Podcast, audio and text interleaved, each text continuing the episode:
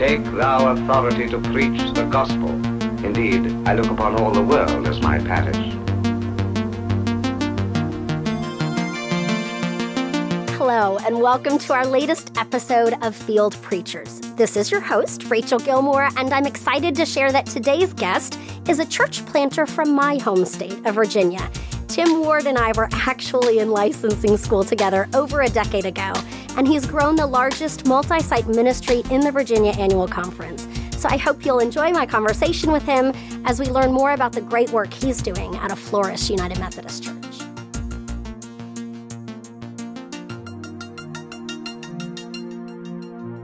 So tell me, who are you? Where are you from? What are you planting? So um, I think it's I think it's helpful to give just a little bit of background.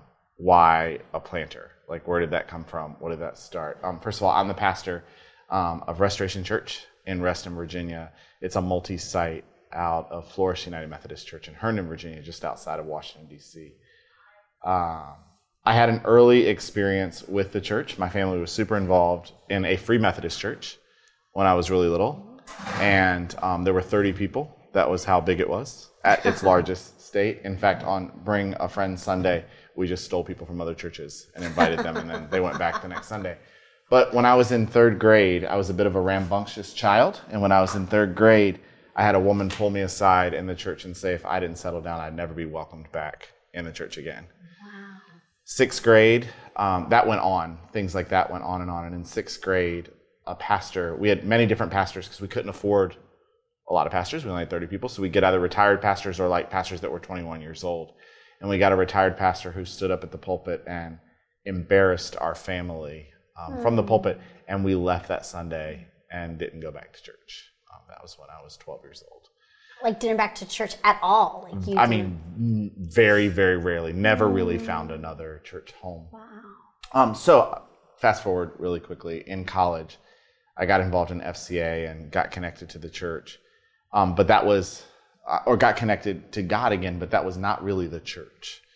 And ended up, fast forward, fast forward, fast forward, got involved in a church again and um, really struggled the entire time that I was in that church with only being with churched people. And um, I had been at Flourish United Methodist Church in Herndon for a few years and was the director of discipleship there and was really getting tired um, of not interacting with people who also struggled with the church. I, I didn't feel like I could find my people. I've heard a lot of people talk about finding my people. So felt called really to step away from the church and I was a pastor at this point and felt called to leave again because I didn't know about this idea of planting, about starting something new and about the fact that you could spend time each day out in a community. So um, my district superintendent approached me. Um, our lead pastor approached me and said, "Hey, what if we think about this multi-site thing and going and launching something new?" And I had a lot of questions, but hey, it was something new, so it was cool and exciting and sexy, and I could get to go do that. So out of that, that was um, that was probably about seven years ago now, and out of that, almost five years ago, we launched Restoration. Wow. Yeah. So when you launched, like, what was it like? What were things that you celebrated? What were the challenges of being a multi-site? Sure. Um, so first of all, I want to say, I think multi-site can be the hardest way to do it and the best way to do it. So I want to give that that tension in there mm-hmm. because I think a lot of people say, well, multi-site's the easiest way to do it, and I think in a lot of ways it is. I also think it's the hardest way to do it, and I think personalities drive a lot of that. Um, the lead pastor personality, but also the personality of the planter and that sort of thing. But for us, um, the way that we did this was we had experts come in that told us how to do it. So we had several different coaches come in and say, "This is the way you have to do it, and this is the way you have to do it." And and we chose to pick and choose pieces from things like that. And one um, that we did was we talked to other churches who were doing multi-site, and one of the things they said was, if you want to do this, you have to go ask people in your church to go be missionaries to a new land. Mm-hmm. So we went. I um, had been at Flourish United Methodist Church for goodness about eight years at that point, and I went to people that I had deep relationships with the church, and I said, "Are you willing to go be a missionary?" And this new land was only 20 minutes away in Reston, but we got about 80 to 100 people to say they'd go be missionaries. That's Um, huge. it's- it's really huge. Number. And what we said was, look, if you're leaving because you don't like the preaching at this church, don't come with me. Like I don't want somebody that's unhappy. If if you want to leave the church because you just like me, don't do that. I don't want people that just like me. But if you want to go and be missionaries and um, think about every restaurant you go to as an opportunity to engage people who don't know Jesus and, and in your workplace and in your community, not just for the sake of getting them to come to the church, but a missionary for sharing the love and the grace of Jesus Christ, then then let's do this and let's go do it. So so we did, and like I said, we got 80 to 100 people. Now the truth is, if if if we're being really honest, probably 25 of those people had no clue what they were signing up for, and they turned around and left pretty quickly. I mean, you know, we worship in an elementary school. That was um, pretty key to us being able to do this, and ultimately, it was key financially. Uh, we looked at renting spaces in industrial parks and things like that. And in Reston, Virginia, that was going to be about $12,000 a month. Um, and so the only option for us, there are no warehouses in Northern Virginia. Like you can't rent or, or studios. Um, so it really came down to a school. And that ended up being a huge gift and a huge blessing to us because a lot of our relational work that we do, a lot of our evangelism happens as a result of the school and the community that we're in Mm, So you're still in the school. still in the school and and it's funny because often people come and they say so what's your vision for getting out of the school and i say our vision is not to get out of the school um, we launched and we did this because we um, honestly it started off as this like how do we convince people that going to church in a school is okay? So we said we're the church without a building.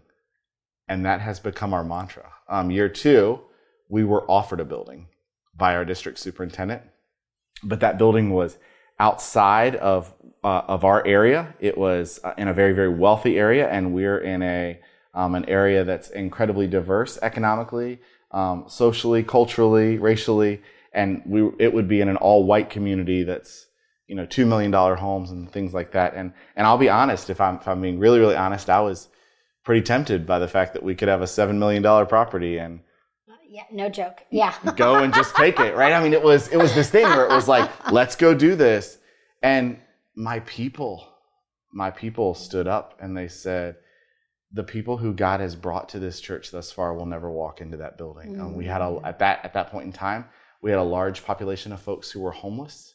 Um, we had a large population of people who had been rejected by the church or were terrified of the church, so were very comfortable walking into an elementary school, but would have never walked into this uh, 1970s style formal church. Um, so our people said no, and they said it um, with their voices. It was the only time in our two years of, of going that the people had really pushed me on something. Because up to that point, they were like, Tim, you're our leader. Like, let's do this.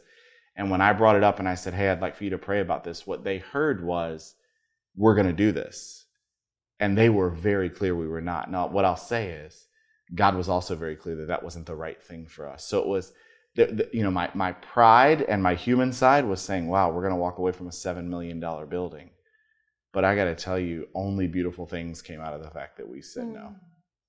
So I guess my question for you, something I experienced as a planter and I hear from others, is that one of our biggest common struggles is like volunteers, people to show up faithfully, consistently to help set up with breakdown. When you're in a school every single week for, you know, half a decade and more and beyond with no intention of having a building, what does that look like? I mean, how many volunteers do you need? Do you feel like people are really empowered to, to show up and to get it done? So we probably have we we have a prayer time every Sunday morning at 9:30 with all of our volunteers who are involved in our Sunday morning and that's set up and that's our guest services and that's our kids programming and that's you know our worship team and AV and we have between 40 and 50 people that are there for mm. that prayer time. And what's really really interesting was when I when I was in I was in student ministry years and years ago and I had a volunteer that um, helped me out. But she had become since i left that and was doing other things she had become disengaged with the church. So right before i went to launch restoration i took her out to panera and i said hey i want to do this again. Like i want to be on your team again. And she said what do you mean? And i said i want you to come and be my volunteer recruiter and in charge of my setup on sunday morning. And i am convinced that one of the best decisions i ever made in planting was that conversation because she has um, trained, she has recruited, she has given, she is there every single Sunday with the exception of like three a year, um, and has built setup teams, has built our guest services team. Um, we just had, to give you an example, when you talk about volunteers, we just had a training the first week of August in the summer, and we had 40 people show up to be trained to be volunteers in our guest services area. So, honestly, I hear the woes of volunteerism. I hear them over and over again. And when I was part of a much larger church, it was a much larger problem mm-hmm. for volunteers. What I will say is, we have developed onboarding processes for new people when they come in to get them engaged right away and to suggest I'm going to change trains of thought here, but to suggest that serving and volunteering is just part of who we are in this church. Reason I said I was going to change my thought. Billy Easom was my initial coach, and Billy Easom told me two things that I will hold on to if I hold on to nothing else. One, he said, was in the first three years that you're in a community, your goal should be that every single person in the community has heard of you. And he said, that doesn't mean that everybody's coming to your church. That doesn't mean that everybody has met you. It's that every single person has heard of you. So that was in our vision. The second thing he said is that every single person in your church is a volunteer. And he said, not a servant. He said, that's not words that normal people use. Normal people use the word volunteer. So those have been things. If I held on to anything from my first two years of coaching with Bill, it's those two things. It's that everyone would know who we are. And secondly, that, that, um, that everyone would be a volunteer. Now, that doesn't mean that we don't ever have a Sunday where it's like, huh, we're going to have to recruit a couple of volunteers. It happens all the time. But I'll also say we have never had a Sunday where I'm doing the majority of the work or where our staff is doing the majority of the work. We have never had a Sunday where we didn't have 30 to 40 volunteers. I mean, it, and that's Sunday morning. I mean, we have lots of other things that we do, but volunteerism for us has been part of the I think part of the being in a school is that like we're homegrown, like we're gonna do this together. So Wow. So in terms of multi-site, you're the first site out of Flourish. Tell me about other multi-sites or expressions coming out of your ministry. So so we now have five sites. Um, we have our original site, we have Restoration, which was our first multi-site. Then we launched um, a Celebrate Recovery site. Then we launched an online expression. And then we launched our Loudoun County site. So we have five sites. What I will tell you is um, I paved the way and had the blood and the sweat and the tears and much of the struggle. And, and it was both, both ways for the other sites that make it a lot easier for them to live into who they are today. And they were able to move more quickly and not have to step over so many things. Um, the lead pastor of our church named in the very beginning that ego was hard on this. Number one, you have 80 people leave your church, right? That's a big, big deal. Number two, this thing is growing because it's exciting and things are happening, and your existing church is not growing as much, and that's really hard. But number three, it's really hard in a multi site to figure out, and this is something we had to figure out over time, this has been a real challenge for us do you do anything together? What are the pieces that are what what does it mean to carry the DNA of something out? Does it look the same? Does it feel the same? And currently, each of our expressions are different. Um, there are different pieces. We all uh, preach the same sermon series, but every sermon looks different. We have different styles of music. We have different orders of worship, different ways that we do it. And a lot of that is based on the personality of the planter, but a, lot of it's also based on the um, context and the culture that we're in. So, so my, my big thing to say to that is, I think multi-siting is great because we share a communications team and we share a finance team, and these are things we don't have to stress about or worry about. I also um, think there are many things that I would say to people, and I have when I've coached teams that are stepping into multi-site situations, like figure out your finances right away and what that's going to look like and who's responsible for mm-hmm. what amount and where that comes from and set your budgets right away and make sure those those lines are really clear um, figure out your communication right away like what has to be communicated at all sites what doesn't our folks who worship with us now we're 20 minutes away but it they do not come to combined events at that site. So if the answer is let's all go to that site and do this combined event, they won't show up. Why?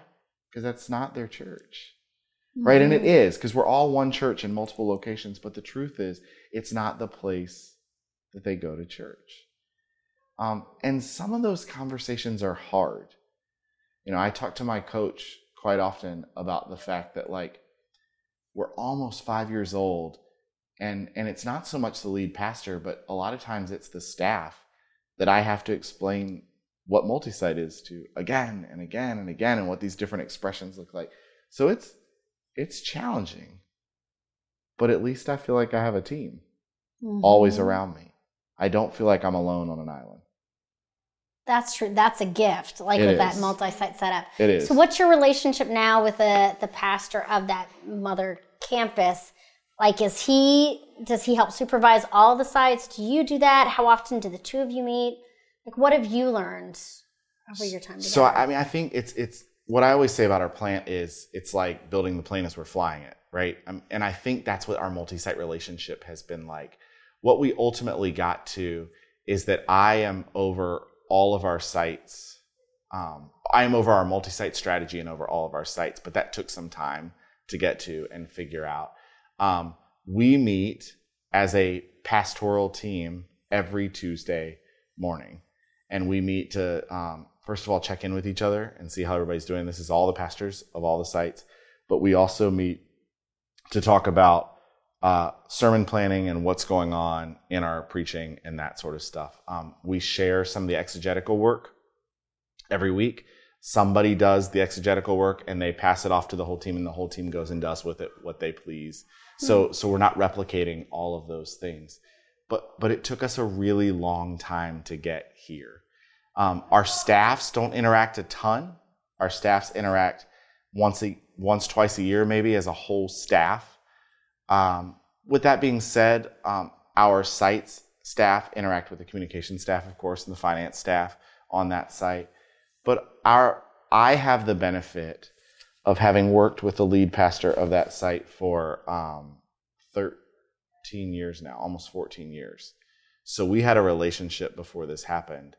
My experience with many multi sites is that when pastors are dropped in and there isn't a relationship, it can be really, really tough mm-hmm. and really challenging. And naturally, planters are strong personalities. Naturally, lead pastors of churches that are healthy enough to plant often have strong personalities. And when you put the two of those together, when you put natural leaders together, that can be a recipe for great challenge. Mm-hmm. And we look, look, we we have had our challenges, right? We have had our um, we have had so many moments where it's almost like putting an apple and an orange together side by side and going, I don't get why you're not an orange and I don't get why you're not an apple. Uh, the commonality of being pastors is not the same as planter and existing church pastor. They're so very different. And what we have found is it is helpful for us to recognize our differences, name our differences, and own the differences in not only who we are, but what we do. I regularly will look at him and say, Look, I would not want to sit in your chair. And when he comes to events and he sees me out in the community, connecting with people, you know, inviting people to things, engaging them, and he stands back and he goes, Wow, I would not want to do what you do. And I think some of the beauty is figuring out that while we don't always agree with each other's decisions, neither one of us wants to be the other person. Mm-hmm. So I don't know that you want to speak to this, but I'm going to mm-hmm. throw it out there because sure. you have taken on um, at least a part time role in the development side, church development for the district. Yeah. Um, what is that like? Do you think church planters should be heavily involved in church development teams? Why or why not? I mean, I feel pretty strongly that church planters should be involved in church development teams. I, I, I think it's like saying, do you think, um, do you think mechanics should train mechanics? I mean, it, it's hard. Church planting is this different beast. And it's not only about knowing the nuts and bolts. Look, we, we can read the books. There's 180 books out there. it's about knowing your people and knowing the culture of church planting and knowing the challenges and knowing the joys and knowing the life and knowing the things that you know we've spent this last few days talking about about how um, you know I I almost think it's cute when a planter comes to me now and says something like, "Hey, I met these four new people in the park yesterday, and they told me they're coming to worship. That's four more I can add in." And I go, "Ah, you know, maybe you can add them in. maybe you'll never see them again." We'll see Sunday you know? morning. Yeah, So, it's so hard. so I also think, I think having planters on development teams helps make things realistic and set realistic expectations for all the other people who think things can just happen. I'm constantly telling people the timelines they're setting are too short. These are people who aren't planters. These are people who are DSs and you know conference developers sometimes and things like that who say, "Well, they can launch in three months," and I'm going, there, "There's no way." So part of it is, um, I think we think differently, planters. Um, I think also we're more realistic about the realities. I mean, whenever in my in my world, the phrase parachute drop is a dirty word, and when I hear that come out of the mouth, I just go, look, if you want to do a parachute drop, you can try it. I can just tell you, we've had very little to no success in the Virginia conference in saying that it works. So, yeah, yeah, it is. It's almost impossible. and I mean, look, we have outliers. Rachel, we have the gathering, and that was an outlier. Mm-hmm. Well, I didn't to choose to do a parachute. drop. Right. Yeah. Right. But, you were yeah. kind of you were more sort of parachute launched, right? Right out of Post Very so the multi-site. See, this is where I'm excited to talk to you because I'm like I couldn't master the multi-site thing. We did the Lone Ranger thing in the wilderness instead. Well, again, I, I mean, I, I- I tell this to Tom all the time, who's the lead pastor of Flourish. I say, I think where multi-site breaks down more often than anything else is in relationship, and it's it's Yeah. it's hubris, it's um, ego, it's miscommunication, miscommunication, it's different agendas, assumptions, different- yeah. and I think priorities, vision, everything. I think if the vision can be super simple, reach more people for Jesus. If it can be that simple, nothing more complex. Yeah. and live with open hands. Take who you need. Take the resources you need. Yes. Not an us them type thing. Yeah. And like you said, you know, clarify the finances, other things up front. so And we didn't do those things. Like I want to I want to name like this sounds like, oh, I mean this is 5 years of sort of sweating.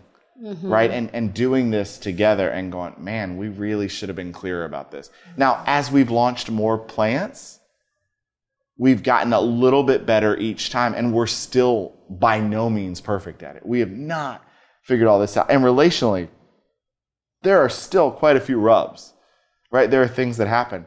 But you know what? I love my wife with all of who I am, and we still have rubs, right? We mm-hmm. still have moments where we miscommunicate. We have moments where maybe the, the vision that one of us is sharing is not clear to the other person. So it happens. Mm-hmm. So 24, 25 year old church planter just starting out. Yeah. What advice would you give him or her? run. Um, no, a 24 or 25 year old church planter. Um, my biggest advice would be to fall in love with your community. Like, really love them. Figure out the heartbeat of that community. I mean, nuts and bolts stuff, look, everybody's got a manual for that. But what nobody can teach you how to do is how to love not the people who are already there, the people that you brought with you, but the people that you don't know yet, the people that you're going to come to know. Um, some of the most beautiful stories that we have had out of our church planting experience are because are a result of the fact that we were willing to go out into our community and love people in their most vulnerable moments. We had a young woman in our community who was murdered. Um, she was a young Muslim woman and was murdered. And they called our church and said, Will you come and be part of the response? And the love, I mean, we love our neighbors, doesn't matter who they are, what their background is. Um, when the founder of Reston died, Robert E. Simon, which is where Reston comes from, Robert E. Simon, he was 101 years old. And he had founded it 51 years before that. And when he died, we were asked to come and do the, the community um, vigil He wasn't a Christian. We were asked to come and do the community vigil because what people knew was that we loved our community. Mm. So, nuts and bolts. If you're 24 years old, maybe you haven't fallen in love often, but um, fall in love with where you are and learn the heartbeat of it and care about what that community cares about. Um, and, and where I am, the community that I'm in, cares about some things that are different than things that I cared about. But I have learned to care about the things that they care about. Because when you care about them, it's like my children, right? I've learned to care about the things that my kids care about. That's awesome. I'm excited for you and the ministry you're doing there.